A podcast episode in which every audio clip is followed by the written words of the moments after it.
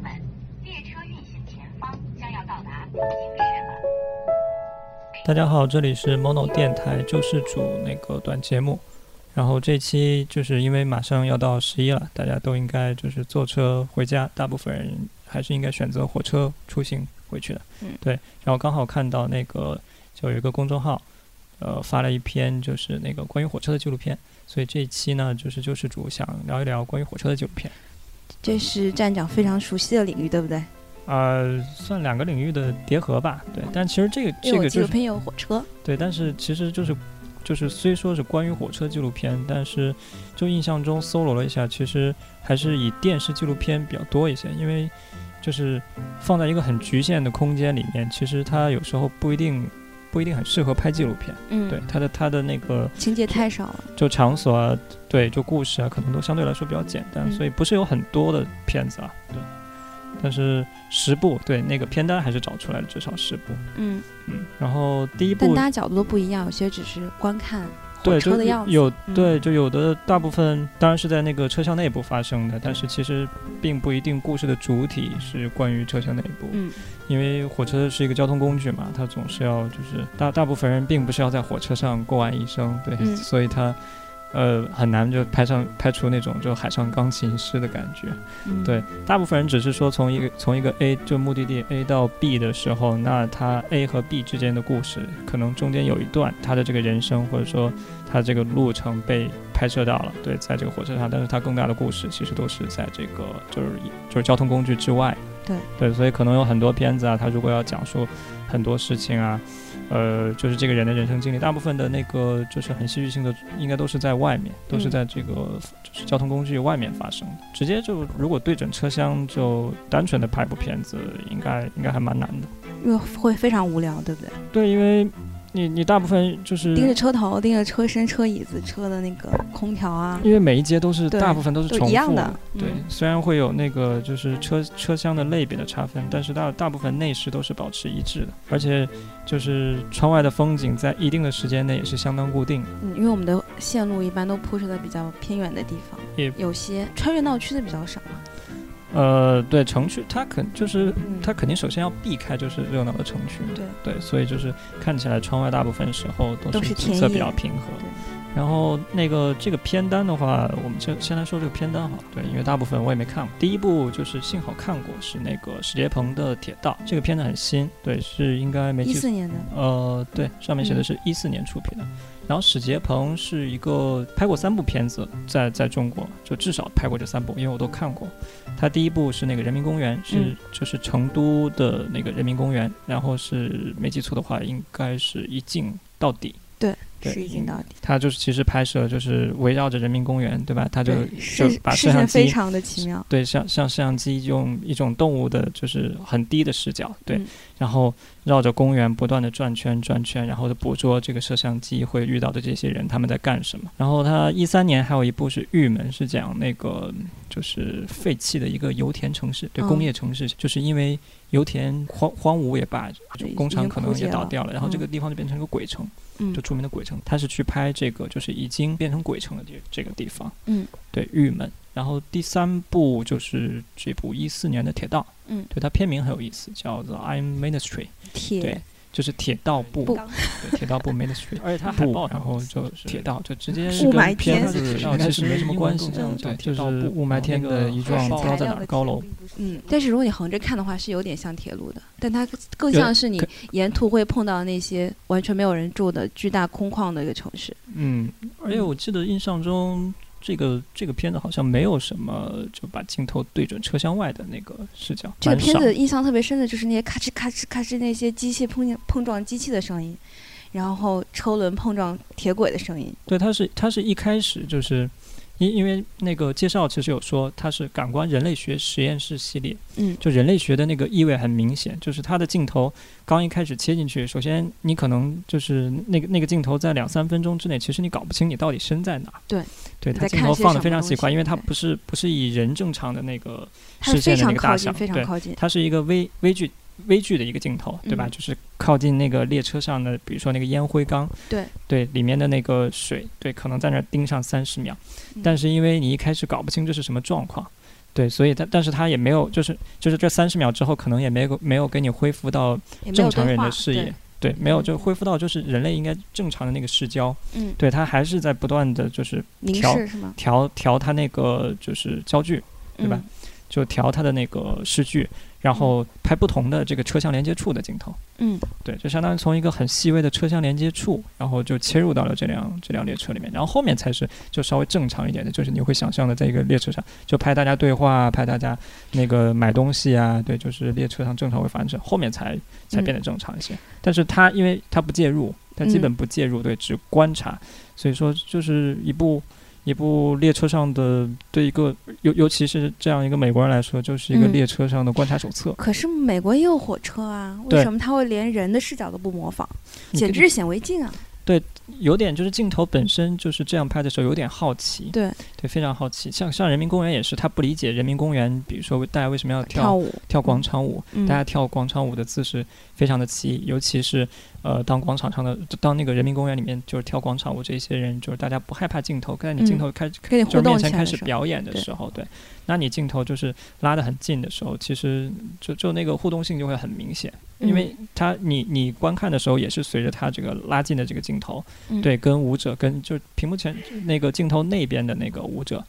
其实就有一个蛮好的互动。这边的话就比较是静止式，嗯，对，这这嗯像边是因为静在物，对不对，我觉得是在火车上，其实它那个就游动的空间很有限，你只能在那个就是走廊中部，嗯。它不像一个公园，就是你活动空间比较大。可是像对站长你那么喜欢火车，你也不会像他一样盯着某个地方看，你会吗？不会啊，他是他是好奇点很奇怪 啊，对吧？这他个可很能有就会关系好好对奇到大家在车上吃的东西，嗯，对，为什么要比如说要吃方便面，或者会观察你们就是跟方便面配着买什么其他东西嗯。对他就会一直盯着你，甚至因为因为每个人在车上有时候，嗯，你的你的饮食习惯不嗯一样，如果对他一个那个外国人来说，他就会很好奇，看见嗯大家就是小小的一个、同一个车厢里面，嗯，对你可能到了午饭时间或者到了晚上，有每个人的生活习惯不太一样，他那个就在一个小小空间里会展示出非常不一样的，对，就地域文化，嗯，对嗯。啊不过他他还是只拍了一辆列车，他如果拍的对，是只拍一个多线列车的话，就照餐车也是很不一样的。他应该有去餐车啊，你看这个截嗯图，截图就是给的餐车的截图。嗯，这是那个就是史杰鹏的铁道，铁道。嗯，然后下面是这个片单还有提到那个智德智德瓜索坡色，一个嗯泰国的、泰国的片子，对，那个 Railway Sleepers 这这个片。呃，这边翻译叫《铁道沉睡者》，是二零二零一六年的一个片子。嗯这个片有印象，我没看过，但是有印象是因为那个今年的 TIDF 上有这部片子。哦，对，《铁道沉睡者》那个是阿比查邦监制的是吧？啊，对他当他当那嗯个制片人，对镜头其实就是看起来你还会蛮制蛮片熟悉的，嗯因为就是泰国车厢这种感觉，应该跟南方时候坐绿皮火车感觉应该会热热的、黏黏的，对，而且、嗯而且因为我只看过他那个预告片，就是印象中超晃，镜头很晃，哦对，所以就是没有那么陆平稳的感觉。嗯，基础建设问题嘛，对我看嗯这个这个片子在那个台湾的时候叫《铁道捡风景》。嗯他说是一条由北向南的铁路，搭载着来来往往的旅客。陌生的人们在火车上偶遇、休憩、饮食、唱歌或坐或卧的过客们，交汇出迷人的泰国长明风景。而窗外日夜地貌的变异，仿如时间被凝结在不断转换场景的梦境中。这段由摄用摄影机与火车交互转运的旅程，呃，从当下驶往百年之前，那段火车仍作为现代化象象征的时代。就是它首先是是一开始你会观察到日常这没有问题对，但是也会提到就是火车百年之前，就相当于从现在就走向了很久很久以前，而泰国的火车是不是应该也是殖民者建的吧？应该吧。具具体这一段，因为你你也不清楚是哪一段了，对，嗯到底是后来就是很很老的铁路，还是说新建的，也不太清楚。但是就是有提到说，如果借由火车连，它不仅连接空间，它连接时间的感觉的话，对，这其实其他片子也有用。它要连接文化，嗯，对，嗯它就是把现代文明输入到这个地方去，对啊，这个火车就是作为那个工业化就是嗯最重要的象征嘛，对。嗯但是就提到刚才说那个，就是连接时间的话，就是你一个片子，比如说拍拍火车，对，你会想起百年之前的事情，因为 TIDF 今年还有另一部片，也是那个就有这种时空的连接感，嗯叫《回程列车》，是一部短片，嗯二零一七年的，对，它是黄邦全的，嗯，对，因为他那个就是看预告片的印象就是他，拍摄地是法国，嗯，对，嗯你看，就他的介绍是说，就一呃他自己导演一个人从法国的现居地一路嗯搭乘铁路向东，横跨整个欧亚大陆，试图回到他自己的家乡台湾。旅途中，他以几台半格相机以及二百五十卷重达四公斤的底片拍下沿途所见的风景。另一趟从事则则是从家族照片去回溯战时生活，随着火车行进摇晃的节奏，过去和现在的分界逐渐模糊，尘封的回忆余烟浮现。因为我不知道他一路搭乘铁路向东横跨整个欧亚大陆走的是不是那个，大就陆是桥吗？横就是西伯利亚跨西伯利亚大铁路嘛。嗯如果是呃走跨西伯利亚大铁路的话，很多人都会这样说，就是你看着。就是俄罗斯的西伯利亚，就是一望无尽的，对斯吧？拉就夫就是田野森森 林，对，就是尤其如果你是冬天，对，嗯白茫茫的一片雪和森林，对吧？就是你可能走上一两天，视野视野中没有任何的变化。如如果你在长时间，就是那个就会进入一个时空，就是没有那么错敏乱感的的感阶觉段，，嗯不叫错乱，就是就是肯定会没有那么敏感了。啊嗯你会稍微就是平常那种很很敏锐的那种时间意识、空间意识都会有一点变模糊化，嗯这时候就很适合回忆嘛。嗯嗯，对，就所以就是，不管是回忆你的家人，尤其你是一个在那个法国，你、嗯你你是一个台湾人，然后最后到法国现居地，那你是有你的家族故事的。对对，所以这趟就是从现从法国就是回到台湾，也不知道最后他能他坐火车具具体走到哪儿，对吧？嗯就是回到台湾这段旅程，其实就是能联系起来个人很多的生活经历。而且我看他那个剧照给的也是那个，应该是就跨西伯利亚大铁路，就在中俄边境应该要那个换就车是体嘛，对换换车底的时候嗯给的是这个剧照。对，因为那个阶段就是在中俄的那个边境，如果你要坐这个火车的话，它是得换车体，那你就得下车。嗯，对，在边境下车，然后在那儿滞留至少两三呃一两个小时吧。那那段时间你也不能去其他地方，相当于你入是境在车上的时候，当然没没就是去不了哪儿。但对是你下车了，其实你也去不了哪儿，你就你就只能在那个换车的车间里面。这是一部短片，对，叫黄邦全的《回程列车》，还有一部片子韩叫国嗯的，呃《汉城列车》，这我也没看过，对。但是它它这个片子，呃，有意思是看到剧照很熟悉。这个剧照就是应你该描述是下这个剧照，呃，就是两个九十年代穿着九十年代我们的那个警察绿色警察制式，这应该叫第第几代第几代那种了。对，嗯反正现在肯定不是这样的警察警察服装了。对对，然后是两个两个那个警察人民警察、一嗯前一后抱着一个穿着粉色粉色姑娘的小女孩，嗯对，吧？仅仅仅就相当于把它捕获住这个镜头看，然后他后面有两后个人就面夹住他，对两个人就是前后夹击把对它夹一住起，抱住他然后的小朋友，然后还看到他们他们的那身个后有一手个上有一道门，对嗯你不知道这是具体是什么关卡还是哪儿，但是它肯定不是不是一个开，就是我觉开得阔地这的是小站的一个那个进站的那个门，对，反正是他们死死抓着一个门，是警察叔叔用手抓对着一个门，然后他们的背后是有一个小姑娘在哭，对吧？嗯，表情非应该常是跟的他认识的对伤呃心姐妹啊，或者在痛哭。然后这个照片熟悉是因为 NHK 有一部那个脱北者的纪录片，就是用过这个照片，这个照片应该蛮有名的。哦，但是我不知道，就是截图放在这儿啊，他说是剧照了，是汉城列车的剧照，嗯，嗯那就是说明这个剧照是从啊对，海报上也有对，嗯那就是这个剧照是从这个这个纪录片里面出来的。海报上就更明显了，对对对对，有一道就是铁栅门嘛，对他抓的其实是一道铁栅门，然后上面海报上还有就是就是第几代，就是老板的那个十元人民币，嗯，对，还有护红色照的，车票，对，还有红色西安到成都的车票，嗯，对，然后这部片子。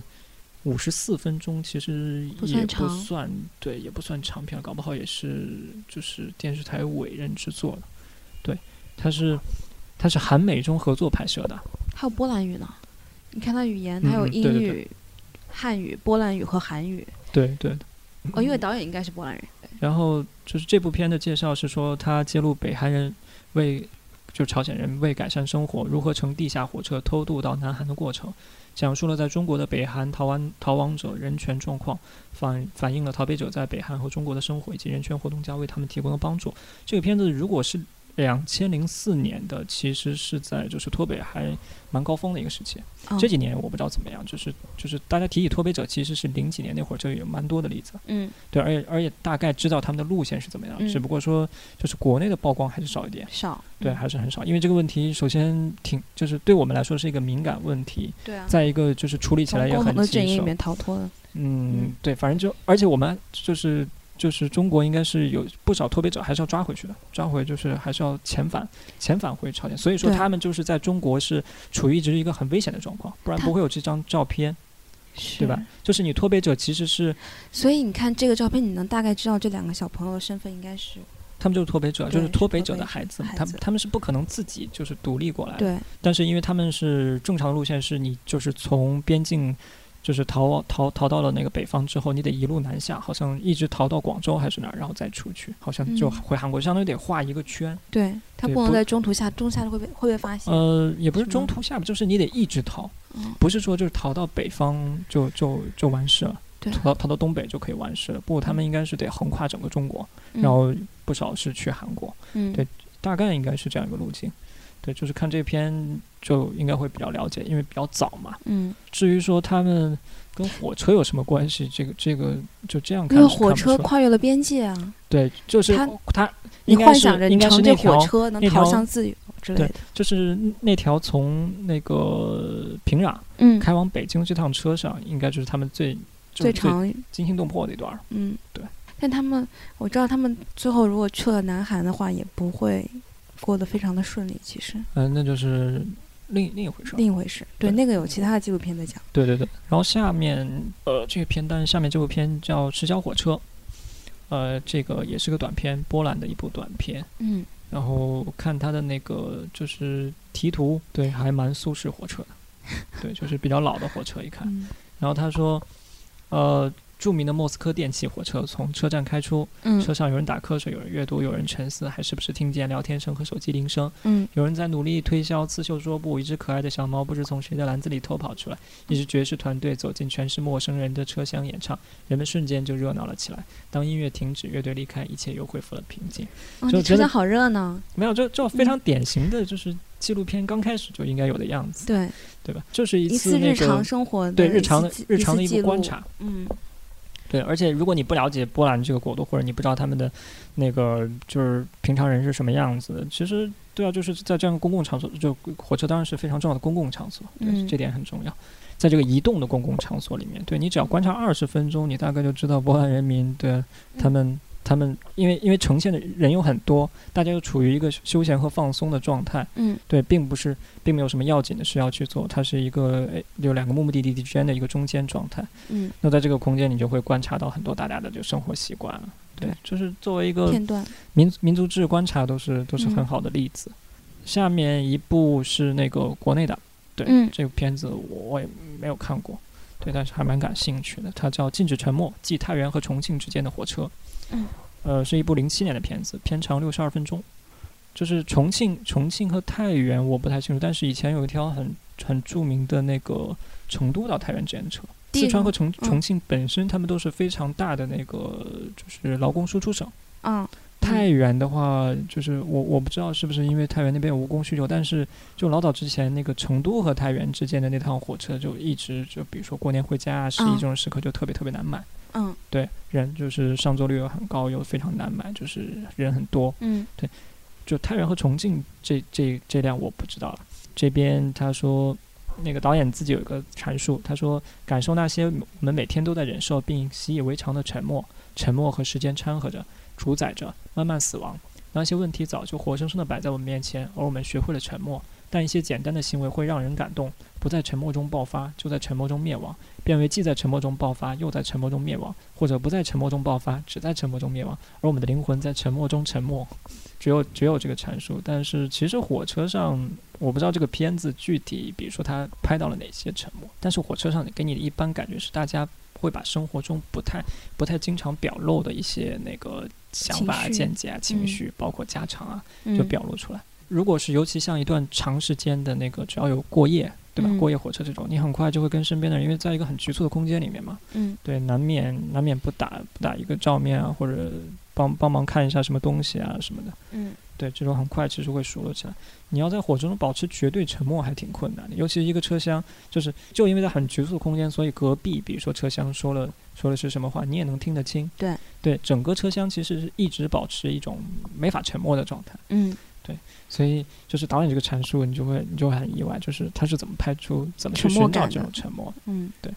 还蛮难找的，除非像史杰鹏，你像第一部那个《Iron Ministry》那个铁道，嗯，对因为他本人他是外可以国人，对他他他语言对他来说，你们你们说什么他你是听不懂的，对没有那么高效的，没有那么就是高频率的刺激。嗯，但是你作为一个就是你知道旁边人嗯即使在说方言，但是其实方言更好的勾起了你听懂就是别人在说什么兴欲趣望，，对，你因为想知因道为他在说什么，他们是来自不同地方的人，嗯对你可能就就想搞清楚他们到底在谈什么，对他们的生活是什么样的，而且想偷方言永听远两都可以句。打破打破那种交流的尴尬，无话可说的时候就可以聊方言。就火车上其实说起来有很多，可是现在的话，高铁上就沉默的更多因了因。为高铁是倡导大家全部，嗯，对，它是已经形成了就是。在倡导一种就是乘车文化，嗯应该像飞机一样，因为它的想象是完全不一样的。嗯，就这边不是打自扰发，嗯算是自发生成的，对，就是车厢内的这种气氛。比如说那个列车员，嗯列车员就是比较高频的骚扰，嗯对吧？推小推车出来，这跟高铁上也不一样。 你是高铁上甚至没有那种东西，都是因为它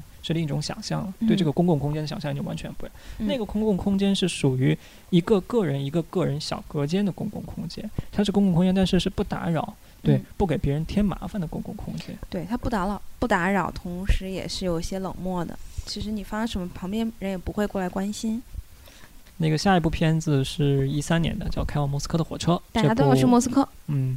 这部片子是那个意大利拍的一部片子，哪一年？哎呀，蛮早的哎，一九五七。但是是哦一三一2013年年发行的。对，嗯呃，片子介绍是这样，是是说一九五七年，呃 s o r o 和他的朋友们带着八毫米相机和四十卷胶卷，在世界社会主义青年节期间访问莫斯科，去往他们梦想中的和平平等的苏联。他们用相机记录了这一段横穿整个欧洲大陆的朝圣之旅，还是根据跨跨西伯利亚铁路的。是的，但是他从哪儿出发的呀？呃，意大利吧，对，因为是个意大利制片的嘛，意大利和英国联合制片，而且语言是意大利语，应该是从意大利出发，还五是七管年哎，对，说故事是五七年，但是它标的是一三年发行的，你像五七年的话，从意大利去莫斯科会发生什么事情呢？啊，你就会你就会看到社会主义欣欣向荣，欣欣向荣，的样子。对而且那时候也没有互相的戒备，是吗？对，五几年不是当时基德啊，他们都就是后来都有访苏嘛，啊，对啊。哦，访苏归来嘛，嗯，对，五几年的时候，就是在苏联工业化还就是应该没有遇到什么问题之前吧，对，是应该发展最好的时期了，五七年那会儿，嗯而且有个叫世界社会主义青年节。嗯，然后下一部是一八年的一部，呃，叫《东方号列车》。嗯，这部片子是法国和俄国共同就是共同那个制作的。嗯，对，又是在横穿西伯利亚东方号的三等车厢上，嗯坐立难安的人们分享食物，百无聊赖，对着陌生人告解来打发时间。伴着法国女演员范妮·亚当朗诵的茨维塔耶娃的诗歌，影片以一种文学对位的形式描绘着他们的孤独以及他们对爱和自由的渴望。对这个，其实这这最近这段时间在北京有放，就是在那个国际短片联展。你看，就是基本上，呃，挑出十部片子，可能就是跟跨西伯利亚大铁路有关的片子，只有接近快占一半，对嗯，就非常多啊。嗯，因为它线路又长，对穿越线路的又国家又长很多。穿越国家倒不多了， 就是他到欧洲那边不就不不，你从你要说跨跨西伯利亚大铁路，正常就是从那个这边海参崴，嗯对，然后就到莫斯科，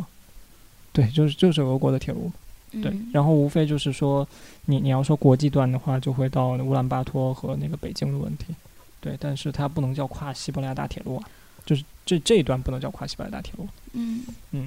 然后另一部片单中的另一部片子是《最后的小火车》，是一部一四年的片子，就是《最后的小火车》指的应该就是那个四川叫巴乐小火车吧。对，应该巴乐县。然后这这一部是那个，就它现在是变成一个很成功的旅游项目了。嗯，对，嗯，每年都会看到一堆很多影片、小片子、小视频什么。嗯，这个算就是算比较标准那种电视台的纪录片了。嗯对，就是呃多方合作，既有指导的话是一个 BBC 的导演，然后出品的话是由北京电视台、上海电视台出品的。嗯，然后他就是说最后的小火车呢，肯定是有点怀旧情节啊。嗯，对然后就是拍摄，应该是一二年的时候，应该这这个哦一四年，就是巴勒的这个小火车，它在废弃了它的那个正式的用途，也就是工业用途之后，就是面嗯临存亡问题嘛。原本是运煤的，对，呃，运煤的同时也运人，对。嗯，然后后来就就把它旅游化，就是可以保存下来，对，可以但做是成一个旅游项目。运煤的话，同时运人的话，那岂不是做的很不舒服？因为旁边还在哐哐运煤的话，就很脏啊。也没有啊，你可以前面摆煤车，就是前面运运货物，然后后面就是那是小蒸客汽车的。嗯现在肯定是就基本上只观光用，对，就是通勤观光用，还是有通勤用。但它有蒸汽火车节啊，挺好。嘉阳小火车对吧？老是叫嗯嘉哦阳。然后这就是这个片单，就是跟大家简略的对念一下简介，这十部那发生于火车之上的十部纪录片。嗯然后其实我看过的话，跟那个火车相关纪录片，就是不得不提那个杜海滨的《铁路沿线》啊。嗯，就虽然它不是火车之上的，它整部片子当然没有上火车，但是对是因为铁路沿线是跟铁路相关的嗯，它是就是在宝鸡那个快接近火车站旁边的一段很固定的一片区域，也就是铁路旁，对，然后抓就是就长期跟拍几个流浪人员，嗯，也也不叫流浪人员，就是流浪儿童了，其对实，很小他们的年对纪，大概是零零年左右的片子，然后他拍了应该至少有一两年吧。嗯，对，就看这这些人的生存状态。也这个其实本身也可以归作就是，就中国独立纪录片刚开始的时候有个很重要的就是关注视野，就是流民面向嘛，嗯，就是面社向会流上的民各种真正的边缘人和流民。我不知道现在怎么去想象流民，因为那会儿还有就是那个收容所的问题嘛。对对。这部片子里广面州也收也容所也会提到。你说到现在的流民，真的现在想不对，到，现在什么叫我无流民？对无法想到流浪汉，包括你天对你桥你下对你对边缘就是人群的那个定义也不一样，现在对想象也不一样。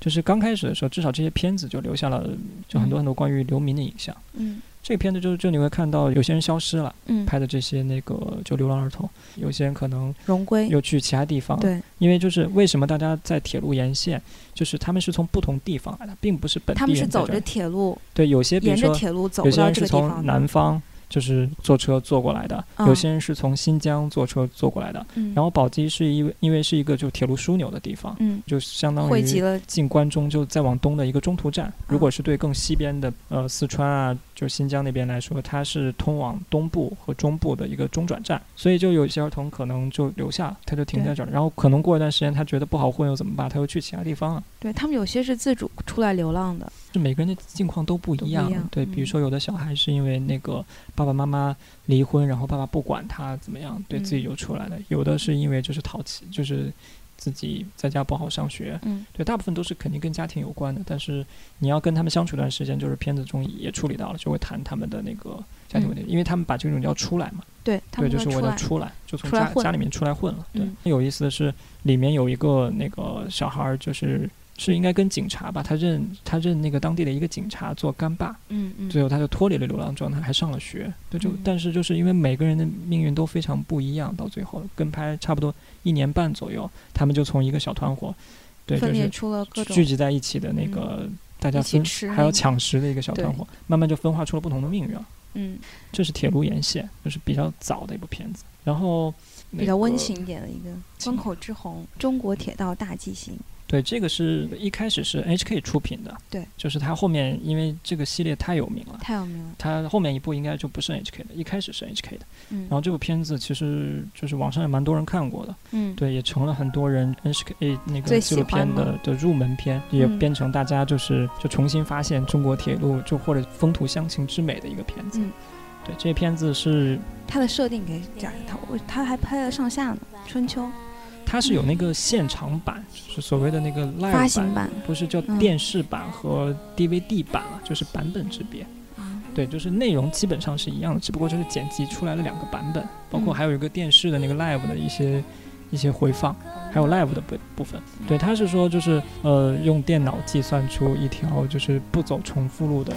横跨最纵长路贯线中，中国最长路线。嗯对，然后就是其实是分两次，一个是春天走了大概三个月，然后就是秋天走了三个月，就嗯把中国基本上从北到南，从东向西走了不止一遍，因为它会为了避免走重复路，有很多地方它会它是铁道不走重复路，嗯但是一个地方它可能就是经过来来好几回回次经过好几次，比如说北京这种地方。这次是因为关关口之红，他就本人就比较好玩，然后整条路线就变得很特别可爱。对，这个片子基本上是一半儿一半儿就是对拍的，一半儿是拍说他在车上跟不同的人偶遇，对，发然后生要了东各西种吃， 对发生了各种各样的故事，嗯然后各就种女各种女生想想找想跟他交朋友。因为你想，他这个片子是零几年，零零大概是零四年那会儿，嗯，那会儿就是大家在普通车上，因为他坐的车也非常非常奇怪，对对，也不知道谁是谁是他们就是设计路线的向导。虽然就是电脑给你画出一嗯条路线，但是具体你选什么车坐什么车坐什么席位，其实还是得有人来选。对对对他选的车还蛮奇怪的，有时候不是一般人就是坐车思路，比如说白天两三个小时，他可能坐硬卧，对不嗯对？嗯嗯，到了晚上的时候，他有时候又一错银座了。可能凌晨坐个三四个小时，又到一个地方停下来，这是跟他那个路线相关嘛？对，所以他坐的车还蛮杂的，这样就导致他其实，在很很短暂的一年中，嗯对接触到尽可了能大多部的分我们自己都接触不到的列车。然后在这种很普通的列车上，大家就会很好奇，一个日本人，对，就很奇怪。他还不带做摄摄制组，对，其实很多人最大的疑问都是这样，就是他为什么不做那种，就是你如果要去一个地方，对对车是有等级的，他坐的车非常非常奇怪，那就会接触到很多不一样的人很。多通勤类型的车。然后这个片，呃，每一段是一个小时啊，其实算起来应该是八小时，嗯，对，时长是八小时的一个电视纪录片。就是这个片子《光阔之红的中国铁道之旅》完了之后，他就也有再回来，嗯对。但是后来这个片子就应该就不是 NHK 的，还出欧洲。那个是一系列 NHK 的那个就是铁铁道路纪行铁道纪行，对。然后回到中国这个片子是他应该是一二年的时候吧，就带了一帮日本高中生来体验，当年就是的来体验中国的生活。哦，我还以为体验当年的没有，其铁路之实旅其实是算一个教育项目，并不是重走他当年走过的路啊。而且这个片子，就第二部的话，就是他带着这帮高中生回来的时候，是到下面一个乡村，嗯就并不是铁路沿线的乡村，还坐了就是大巴车，嗯对，所以跟铁路的关系倒不是很大。第一部是比较正宗的，一半的镜头在车上，然后间歇着拍一些车外的外拍，嗯就是外拍那个列车，然后还有一部分是他游山玩水，吃吃喝喝，对，到处到人家的农村家里 面，然后要看吃的。到一家就鬼子进村要吃的，一半的镜头都在拍这些。对，听到说哦，可以留下来吃晚饭，眼睛都发光。他那个有一个系列是，就是除了这个中它国都可以铁叫道做大舌纪尖行，的舌尖的铁路纪行了。对啊，主要是关于吃的。然后除了这个之外，其实也有日本片，对，也也是分那个一二三四回嗯。大概是一个四小时左右的时长吧，但是在那个就正常多了，因为他回到本国拍铁道的话，就是很正常的一个拍法。嗯，拍车上偶遇，但是大家因为都很客气嘛，嗯，也大概知道他是个演员，也就没有发生很有意思的事情。嗯，那个就主要是拍风景、拍列车，就是一个旅游手册上的东西。然后欧洲那些的话，也一般来说比较正常一些，就没有像中国的这个铁道纪行，它发生了很多意想不到的故事。嗯对，所以也是它而就且中日关系源远流长，但是嗯他遇到的人都非常的友善，请他吃饭，然后还互留电话，说一定要联系我哦，非常的受欢迎啊，因为他长得很帅，嗯，对嗯，他艺人是嘛拍过什么我不知道，但是他嗯本身是演员。艺人，对，嗯然后其实那会儿你已经能看到，就他在坐普通车的时候，旁边已经有动车了。他当时嗯好像也坐过动车，相当于一个就影像留存了。嗯，你现在的话就是高铁，因新干为线，他对说新是干线从我旁边走过了，就现在现在完全不一样了嘛。嗯对，现在是高铁时代了。对他这个就完全留下了另一个时代，就是啊怎么纵观中国的对一一他个如果一个现在玩来法。拍的话，不知道还能还能不能像当时那么好看。因为那就会有更大一个问题，就会有更多问人问，因为你选择变得一半一半嘛，嗯，就是普通火车跟高铁就是一半一半的选择，别人至少会很好奇为什么不嗯坐高铁。那个日本还有一部就是《魅力的中国铁道风景》这个片名，日本好喜欢中国铁路，因为跟日本国内的铁道来比起来，就是嗯我们肯定铁道资源还是非常非常简丰直是富，铁路天堂。对，而且各地都不一样。你像刚才说那个巴勒小那火个小火车，对，就是各地都会有遗留下的一些就是特产。嗯，这个是谁家出的我不知道，但是它外封应该是个 DVD，然后又分三卷，第二卷都是讲就是拍摄集中铁道，这个是个纯风光片，什么嗯故事都没有，哦就是为了审美对满足铁道满足宅眼啊的球需对嗯求用的，就是每一帧看的都很美啊，没有对话，什么都没有。然后一二卷是七通铁道，第三卷是巴士铁道，也就是国内现在留存的两个最著名的就蒸汽火车嘛。嗯，的地点。然后本身像吉通，冬天的时候有时候有那蒸汽个节蒸汽节，对嗯，它也是全世界都很有名的。现在重型大汽车型还在运行的地方，而且是大型重型汽车。这是一部零五年发行的对嗯电视纪录片，比较水一些。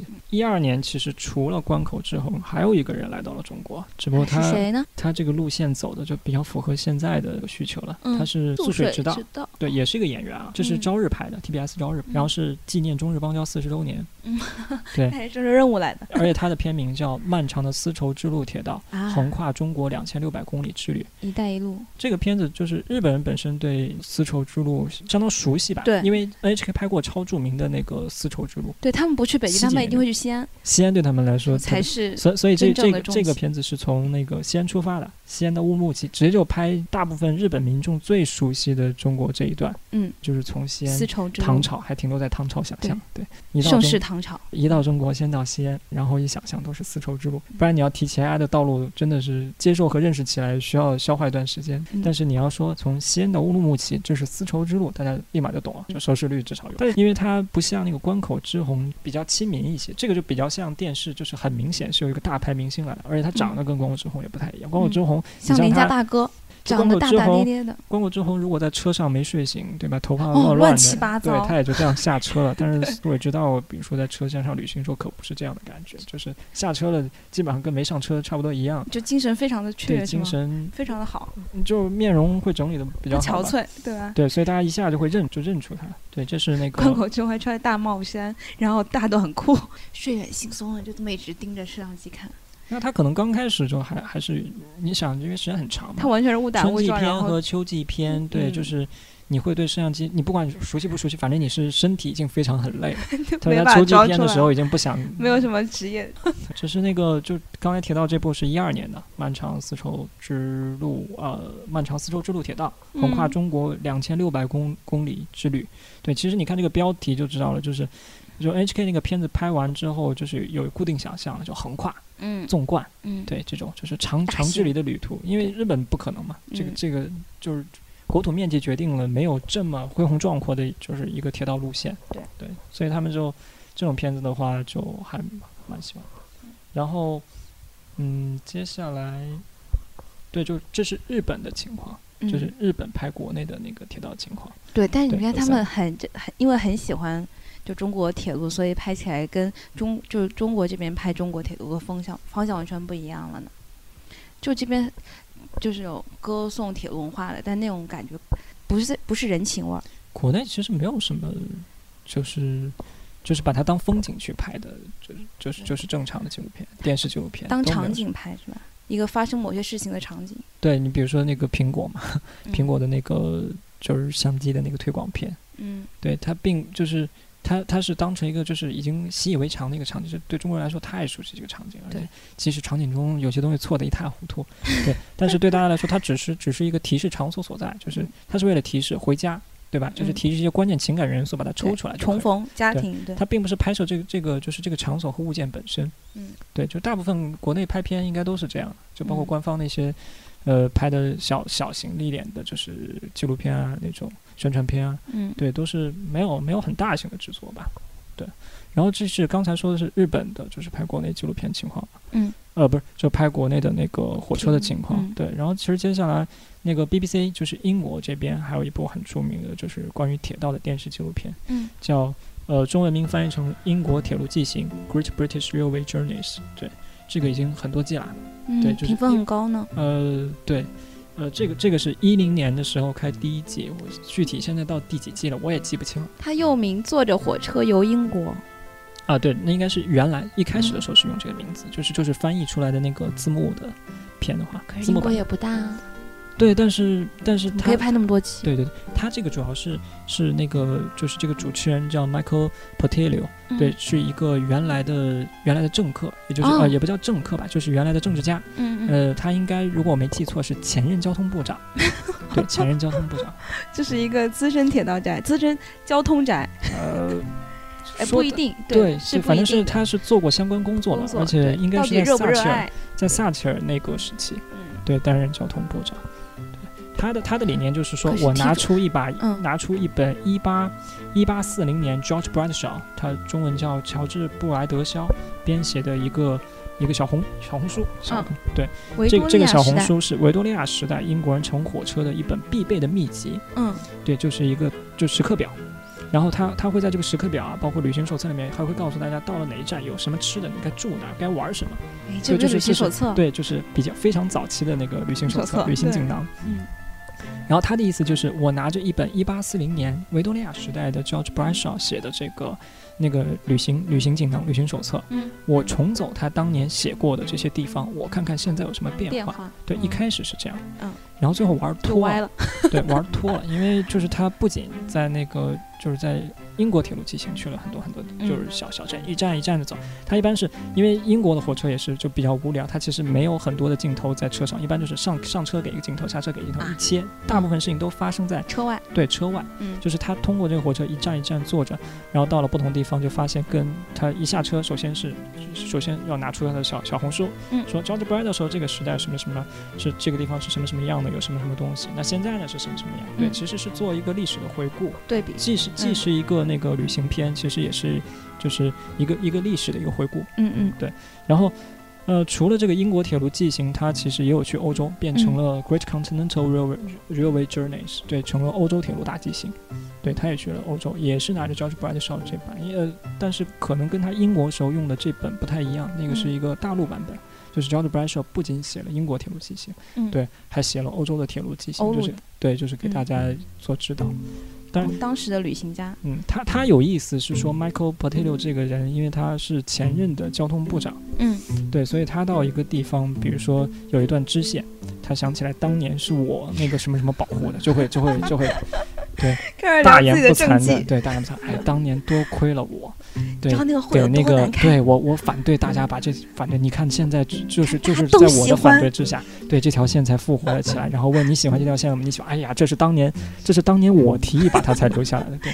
就是这种事情很多啊，嗯不仅不仅有这种例子，还还还有说，比如说工人也是。嗯哎呀，哎呀，就是工人，你也不知道他是一眼就认出了他就是当年的交通部长还是怎么的，反正就会就会提，工对会啊嘛，开始聊不是了就会多亏多亏了你保留下了这条铁路，就是做的政策好，所以嗯我现在才有才有这口饭吃，嗯，就是还有拍退着休拍金着可以味道就很奇 怪，对，就这是一种部个人政绩对的宣扬片，个人宣风格非常鲜明的一 部对电视连续连续的拍摄的那个纪纪录录片嗯对，这是 BBC 的，但 BBC 不是很多，就他们因为他们的主持人风格都不一样，对，就是相当于由这个主持由他带领着大家去，然后因为风格不一样，就所形成了就个人品牌了嘛，嗯，就成其实成了叫 Michael Portillo's Great British Railway Journeys。对啊，而且能你想就是能连续出好几季，就是收对视率是很不错的。嗯它有一个优点是说它只有三十分钟，非常轻松。嗯，对，一开始的时候就是片名都是固定的，就是就是它咻是吗？不是，他是那个把 George Bradshaw 的那 个，就是在收拾行李，然后把嗯 George Bradshaw 这本小红书给一个特写镜头塞到皮里行李箱里面，然后就嗯提着他递了一卷这个装上着 George Bradshaw 的小红书，然后上了车，上了车第一件事就把 George Bradshaw 这本小红书又摆在桌子上。嗯对，就是这这个，他其实是拿这本小红书嗯把那个片子整个串起来的。对，片头永远都是这样的，就是嗯永远都是跟 George Bradshaw 这个这个旅行锦囊发生关系的，看他上面怎么推荐吃，然后嗯然后他就怎么吃。但是他因为是，呃，首先他作为一个这个电视片的那个主演也罢，主持也罢，他其实收入也不低了。嗯对嗯你也不知道他有没有做其他事情，但是因为他住的都是一般去了当地都是吃最好的，住最好的，哎，所以就这个太不亲民了，对，就非常不亲民。嗯对你跟着他，要是这种游部长游级的英国，对，而且他一进，比如说要到了一个非常老的饭店，George 嗯 Bradshaw 当年推荐过我的饭店，嗯对，现在也推荐过。然后在这一百年间又住了什么什么名人，然后他一般就要总统套房或者行政套房，对，吃的完非全常没有可以参考的价值，对，而且镜头不跟他，就是一般他的就是最后一个当天的镜头，就是他进了自己的行政套房以嗯后，然后叫了什么，比如说关上了门，叫叫了酒啊和嗯吃的，自己在那吃，然后就拜拜，然后把啊门一关手就完了对，这就是部长。 这就是麦不克普讲切六的部长部长记行，部长铁路记行，嗯这是 BBC 的片子。嗯，